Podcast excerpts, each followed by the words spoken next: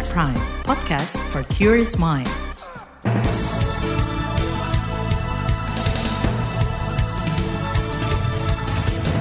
Selamat pagi saudara, senang sekali bisa menjumpai Anda melalui program Buletin Pagi edisi Senin 23 Januari 2023, saya Malika. Sejumlah informasi pilihan telah kami siapkan di antaranya, DPR minta pemerintah kaji ulang rencana kenaikan biaya haji tahun ini. Kementerian Kesehatan pekan ini buka layanan vaksin booster dosis kedua untuk umum.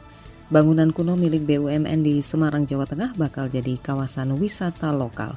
Inilah Buletin Pagi selengkapnya. Terbaru di Buletin Pagi. Kalangan anggota DPR meminta pemerintah mengkaji ulang usulan kenaikan biaya ibadah haji tahun ini. Pemerintah mengusulkan biaya ibadah haji yang dibebankan ke jamaah sebesar 69 juta rupiah. Angka ini jauh lebih tinggi dari biaya perjalanan ibadah haji tahun sebelumnya sebesar 39 juta rupiah. Anggota Komisi Bidang Agama DPR Maman Imanul Haq mengatakan biaya ibadah haji yang diusulkan pemerintah itu masih terlalu tinggi dan berpotensi membebani masyarakat. Maman mengatakan Komisi Bidang Agama DPR akan mengusulkan agar pemerintah mengubah formulasi pembagian manfaat sehingga beban jamaah calon haji tidak terlalu tinggi. Perdebatan kita hari ini bukan di perdebatan berapa biaya ibadah haji ya, tetapi berapa presentasi yang rasional dan mendekati psikologi masyarakat. Kalau hari ini pemerintah mengajukan 30-70, maka paling kita bisa mengusulkan 40 ke 60. 40 ke 60. Misalnya 60 ditanggung oleh jamaah, 40 tetap ditanggung oleh dana optimalisasi nilai manfaat. Anggota Komisi Bidang Agama DPR Maman Imanul Haq mendorong pemerintah menyosialisasikan terlebih dahulu ke masyarakat mengenai formula penetapan biaya haji yang mengikuti perkembangan ekonomi. Dengan demikian, warga calon jemaah yang saat ini tengah menunggu antrian berangkat tidak merasa terbebani. Di lain pihak, Kementerian Agama mengklaim usulan biaya penyelenggaraan ibadah haji tahun ini belum final dan terbuka dibahas bersama dengan DPR.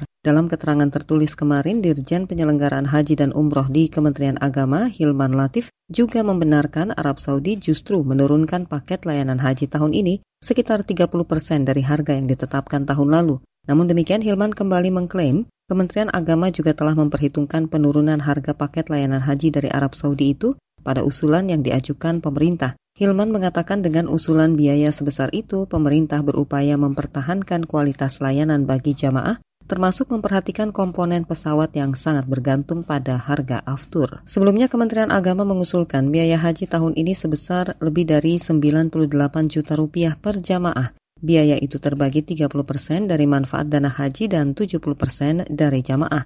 Menteri Agama Yakut Khalil Kaumas mengklaim kenaikan besaran biaya haji ini dilakukan demi pembagian hak yang adil untuk jemaah dan keberlanjutan dana manfaat haji. Rata-rata BPIH per jamaah sebesar 98 juta 893.909,11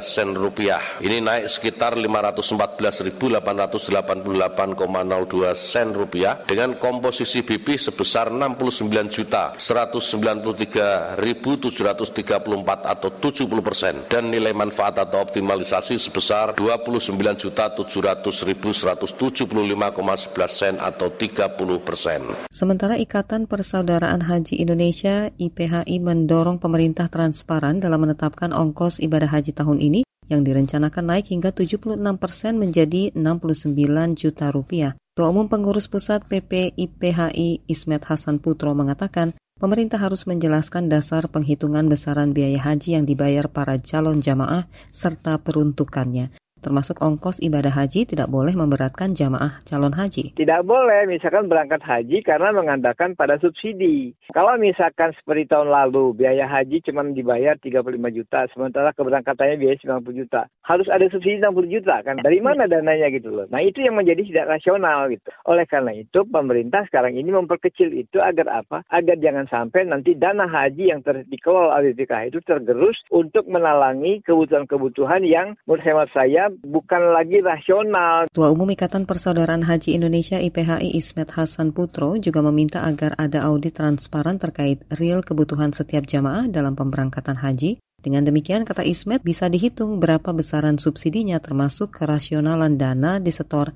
dan dikelola BPKH. dan bukan dibebankan ke jamaah calon haji. Senada dengan Ikatan Persaudaraan Haji Indonesia, Yayasan Lembaga Konsumen Indonesia YLKI menilai rencana biaya haji 69 juta rupiah yang ditetapkan pemerintah akan memukul jamaah calon haji. Ketua Harian YLKI Tulus Abadi memperkirakan banyak calon jamaah akan mengurungkan rencana keberangkatan ke Tanah Suci karena kenaikan yang fantastis. Saya menduga bahwa dengan kenaikan yang sangat dramatis itu banyak masyarakat yang mengundurkan diri untuk tidak berangkat ke tanah suci karena tidak mampu membayar karena mungkin yang dipersiapkan masyarakat saya kira kenaikannya antara 5 sampai 10 persen ya katakanlah 45 juta atau 50 juta ya. Ketua Harian YLKI Tulis Abadi meminta Badan Pengelola Keuangan Haji lebih bijak mengelola formula biaya penyelenggaraan ibadah haji. Tulus juga mendorong pemerintah dan swasta yang mengelola perjalanan haji tidak aji mumpung, apalagi kuota haji tahun ini sudah kembali normal. Saudara Wapres Ma'ruf minta perayaan Imlek dengan rasa syukur dan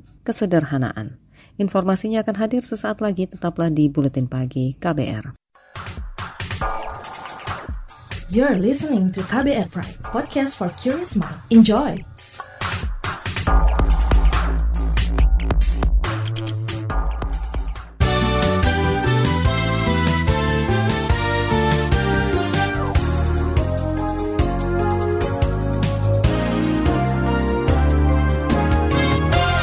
Presiden Joko Widodo memuji kehadiran organisasi kemasyarakatan Nahdlatul Ulama atau NU yang memberikan kontribusi besar bagi Indonesia.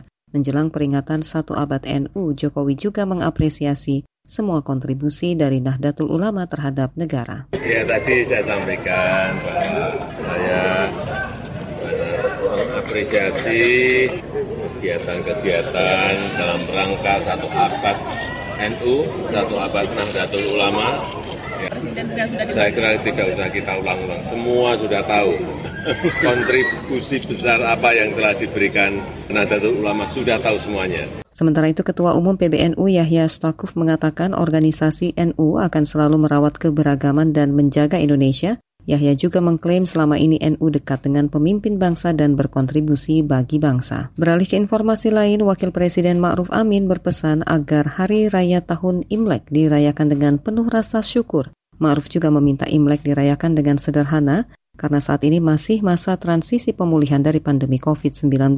Saudara-saudaraku, umat Kongfucu di tanah air dan di mana pun berada, saya mengucapkan selamat tahun baru Imlek 2574 Kongzili, tahun baru Masehi 2023 dan tahun baru Imlek 2574 seyogianya kita rayakan dengan rasa syukur serta semangat untuk terus bangkit meskipun tantangan yang kita hadapi tidak ringan. Wakil Presiden Ma'ruf Amin juga berharap perayaan Tahun Baru Imlek menjadi momentum memperkuat solidaritas umat beragama agar Indonesia terus maju dan sejahtera. Sementara itu Menteri Agama Yakut Khalil Komas mengajak masyarakat Konghucu menjadikan Imlek sebagai momentum introspeksi. Kita ke informasi COVID-19. Pekan ini Kementerian Kesehatan resmi membuka layanan vaksinasi COVID-19 booster atau penguat dosis kedua bagi masyarakat umum. Kementerian Kesehatan mendorong masyarakat melakukan vaksinasi guna menjaga imunitas tubuh. Juru bicara Kementerian Kesehatan Siti Nadia Tarmizi meminta masyarakat patuh akan anjuran pemerintah dengan melakukan booster kedua yang dimulai Selasa besok. Nadia juga menyebut kelompok rentan menjadi prioritas utama di vaksin booster kedua ini. Informasi-informasi yang kita dapatkan seperti peningkatan kejadian di Cina ya apa pun juga subvariannya itu oleh karena itu untuk mempertahankan tingkat imunitas pada kelompok walaupun masih tinggi tapi adanya potensi-potensi dua hal tadi uh, oleh karena itu pemerintah membuat kebijakan untuk bisa masyarakat mendapatkan vaksinasi booster kedua ini. Juru bicara Kemenkes Siti Nadia Tarmizi juga memastikan stok vaksin cukup memenuhi kebutuhan semua masyarakat Indonesia. Sebelumnya vaksin booster dosis kedua baru diberikan kepada tenaga kesehatan. Vaksin yang digunakan untuk booster kedua adalah vaksin yang sudah mendapat izin penggunaan dari Badan Pengawas Obat dan Makanan BPOM. Kita beralih ke informasi hukum. Pernyataan Menteri Koordinator Bidang Kemaritiman dan Investasi Luhut Panjaitan yang mengkritik operasi tangkap tangan atau OTT KPK terus mendapat sorotan. Lembaga Pemantau Korupsi ICW menilai pernyataan itu melemahkan upaya pemberantasan korupsi di Indonesia. Peneliti ICW Diki Anandia mengatakan Upaya pemberantasan korupsi harus dilakukan menyeluruh, mulai pencegahan hingga penindakan termasuk OTT. Sejak tahun 2010, Lembaga Kebijakan Pengadaan Barang dan Jasa Pemerintah atau LKPP mengeluarkan sistem LPSF yang mana itu merupakan satu bentuk digitalisasi terhadap proses pengadaan barang dan jasa di setiap kementerian lembaga. Sejak tahun 2010 hingga tahun 2022, ternyata memang korupsi di sektor pengadaan barang dan jasa itu masih menjadi salah satu sektor yang paling dominan begitu ya terjadi korupsi. Artinya upaya digitalisasi juga penting untuk ditekankan lebih lanjut atau dipertanyakan lebih lanjut efektivitasnya. Peneliti ICW Diki Anindya mendorong pemerintah menguatkan pencegahan digitalisasi tanpa mengurangi upaya penindakan korupsi. Ia juga mendesak Presiden Joko Widodo menegur Menko Luhut yang dinilai berulang kali mengeluarkan pernyataan kontraproduktif terhadap upaya memberantas korupsi. Beralih ke informasi lain, Kementerian Lingkungan Hidup dan Kehutanan KLHK meminta semua pihak siap mengatasi potensi kebakaran hutan dan lahan di Indonesia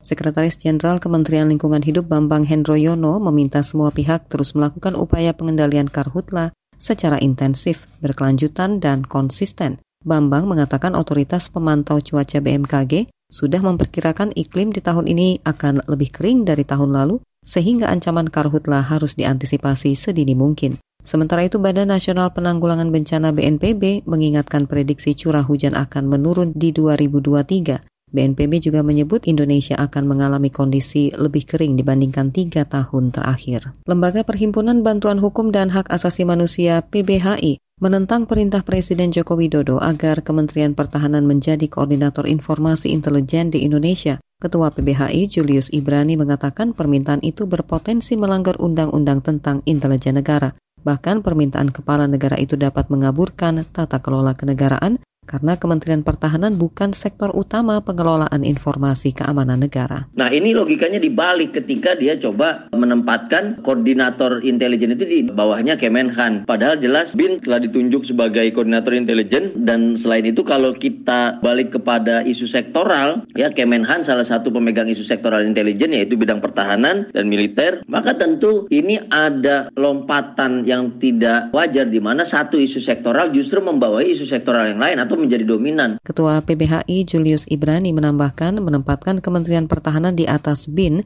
akan terkesan negara lebih mengutamakan pendekatan pertahanan bernuansa militerisme. Ia juga meminta Presiden tidak mempolitisasi Kementerian Pertahanan melalui perubahan fungsi dan struktur intelijen hanya karena investasi politik dari menterinya Prabowo Subianto. Kita ke informasi mancanegara.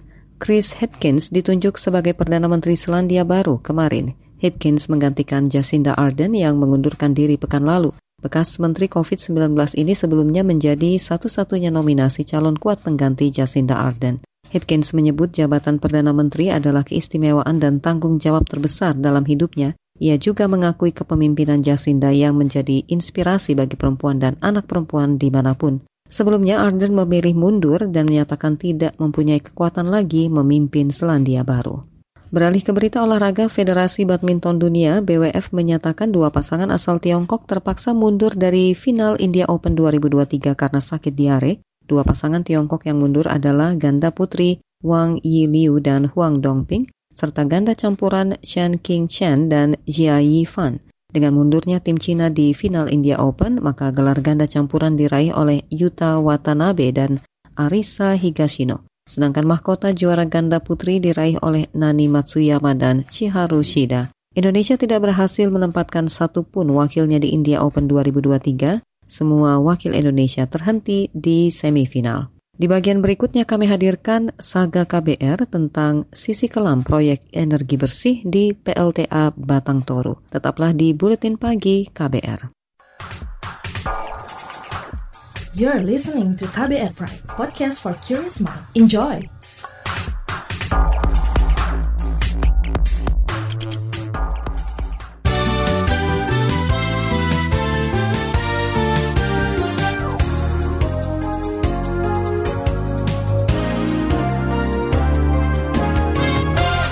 Anda masih bersama kami di Buletin Pagi KBR. Pemerintah mengebut pembangunan pembangkit listrik tenaga air PLTA Batang Toru di Tapanuli, Sumatera Utara. Program ini masuk prioritas nasional sebagai penghasil energi bersih dengan kapasitas 510 MW. Namun proyek yang berjalan sejak 2015 itu menciptakan dampak buruk ke warga dan mengancam keseimbangan ekosistem. Jurnalis KBR Dwi Renjani mengulik sisi kelam PLTA Batang Toru yang diklaim proyek energi terbarukan dan berkelanjutan.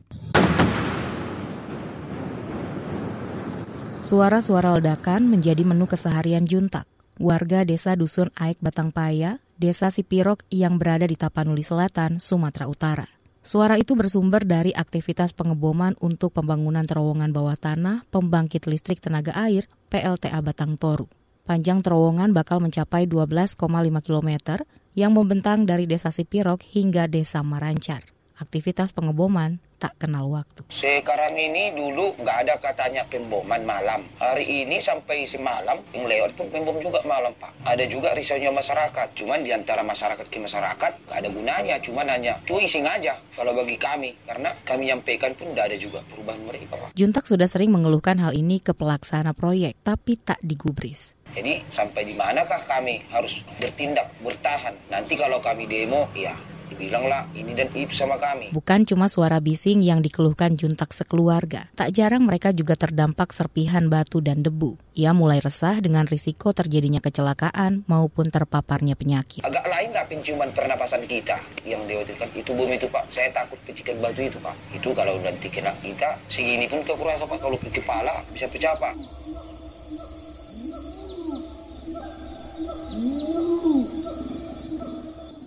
Juntak adalah satu dari sedikit warga yang menolak menjual lahannya untuk pembangunan PLTA Batang Toru. PT North Sumatra Hydro Energy atau NSHE selaku pelaksana proyek ini mendapat izin operasi di lahan seluas 6.598 hektar.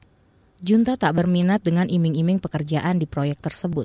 Baginya, menjadi petani lebih menjanjikan. Karena gaji itu bagi saya kurang pak. Contoh kayak kudir dengar mereka, bisik mereka du sembilan yang tidak punya skill. Jadi kita nggak ada skill saya pak. Kupertimbangkan dari gaji mereka, bisik mereka, ya nggak cukup bagi keluarga saya. Juntak mengakui semenjak PLTA dibangun, kebun warga terus berkurang. Dulu-dulunya kalau karet sama gula aren ataupun pete atau durian, ya masih banyak pak. Karet pun banyak. Tapi lantaran sudah kedatangan PLT ini nggak ada lagi karetnya, udah habis sebagian lagi tuh. Ia pun kini jarang melihat orang utan Tapanuli berkeliaran di kebunnya.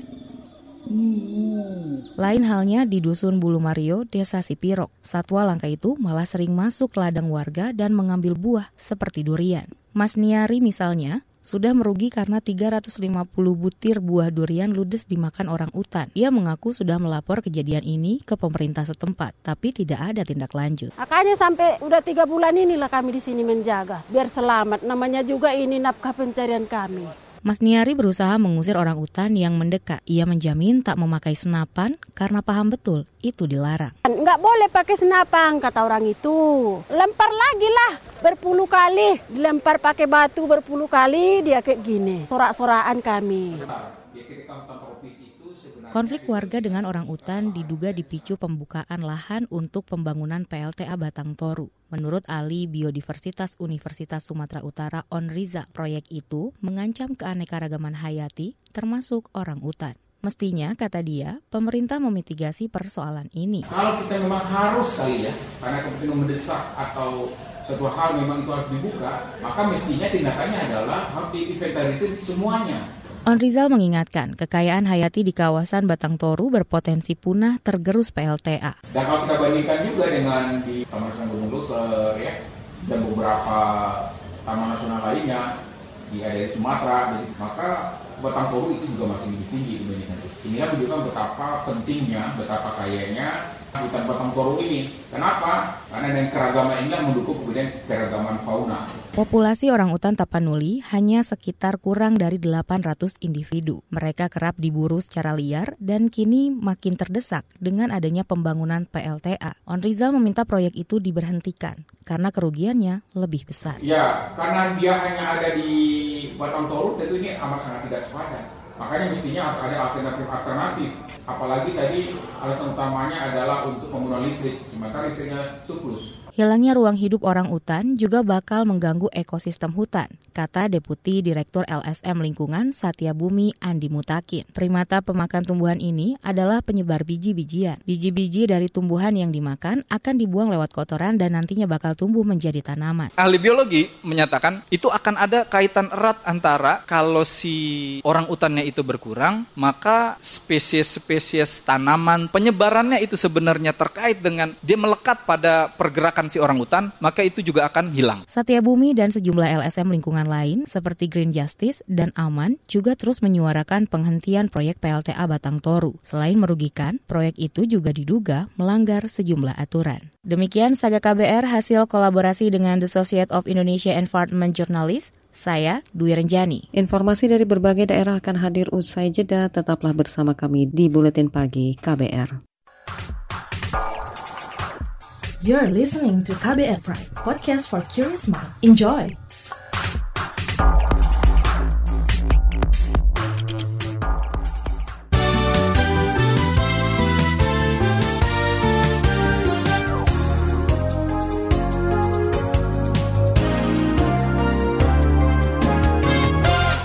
Inilah bagian akhir buletin pagi KBR. Kita ke Papua. Kepolisian daerah Papua menahan seorang anggota polisi terduga pelaku penembakan yang menewaskan seorang warga di Kabupaten Dogiai, Papua Tengah. Juru bicara Polda Papua, Beni Adi Prabowo, dalam keterangan tertulisnya mengatakan terduga pelaku anggota polisi itu ditahan di Polres Nabire, ibu kota provinsi Papua Tengah. Kasus penembakan terjadi di perbatasan Kabupaten Dogiai dan Nabire, di mana seorang warga tewas tertembak di bagian dada. Kasus penembakan terjadi ketika ada insiden penghadangan truk yang ditumpangi terduga pelaku. Pasca kejadian itu warga mengamuk dan membakar kios warga dan merusak kendaraan. Kasus pembakaran ini juga diusut kepolisian. Kementerian Badan Usaha milik negara mengingatkan pemerintah daerah mengoptimalkan aset bangunan milik BUMN untuk pengembangan wisata lokal. Menteri BUMN Erick Thohir mencontohkan kota Semarang, Jawa Tengah yang 80 persen gedung di kawasan kota lama itu milik BUMN. Ia meminta pemerintah daerah mengoptimalkan bangunan lama itu sebagai lokasi wisata lokal meningkatkan perekonomian daerah. Karena itu daripada aset ini diam, justru kita harus kembangkan. Nah supaya apa tadi wilayah yang punya sejarah ini generasi muda kita bisa belajar kembali dalam sejarah. Ya jangan hanya jadi pandangan saja. Dan ini mendorongnya apa? Wisata lokal. Jadi jangan pernah nomor dua kan bangsa kita sendiri. Kita bangun tempat-tempat bersejarah, kita dorong wisata lokal. Menteri BUMN Erick Thohir mengatakan langkah optimalisasi bangunan kuno milik BUMN harus diambil untuk untuk menjaga perekonomian daerah dan meningkatkan kecintaan warga lokal dengan berbagai sejarah yang dimiliki bangsa Indonesia. Kita ke Jawa Tengah, kondisi jalan nasional terutama di ruas hutan Matingan, Kabupaten Rembang, Jawa Tengah terancam putus setelah berulang kali amblas. Kondisi itu juga membahayakan pengguna jalan. Laporan selengkapnya bersama reporter radio jaringan Musyafa dari Radio R2B Rembang. Jalan Nasional Rembang, Blora, Jawa Tengah terancam putus karena amblas sehingga kondisinya sangat membahayakan masyarakat yang melintas. Ruas lokasi yang amblas berada di wilayah tengah hutan KPA Mantingan, selatan Desa Kadiwono, Kecamatan Bulu, Kabupaten Rembang. Lokasi tersebut sebelumnya pernah beberapa kali amblas bahkan longsor. Kepala Desa Kadiwono Kecamatan Bulu, Ahmad Ridwan mengatakan, jalan yang amblas cukup parah karena lebih dari separuh badan jalan. Pergeseran tanah dan mungkin itu sangat berbahaya untuk para pengendara jalan. Mohon untuk hati-hati. Dan di situ kalau siang sampai jam 7 biasanya ada anak-anak muda yang menjaga jalan tersebut. Namun kalau malam itu tidak ada. Seringnya jalan amblas yang menduga di bawah jalan terdapat aliran air atau kemungkinan ada mata air. Ridwan menyarankan pekerja membuat bak kontrol di bawah jalan, kemudian airnya dialirkan menggunakan pipa. Musyafa, R2 Birembang melaporkan untuk KBR. Informasi tadi menutup jumpa kita di Buletin Pagi hari ini. Pantau juga informasi terbaru melalui kabar baru, situs kbr.id, Twitter kami di akun @beritaKBR, serta podcast di alamat kbrprime.id. Saya Malika bersama tim yang bertugas undur diri. Salam.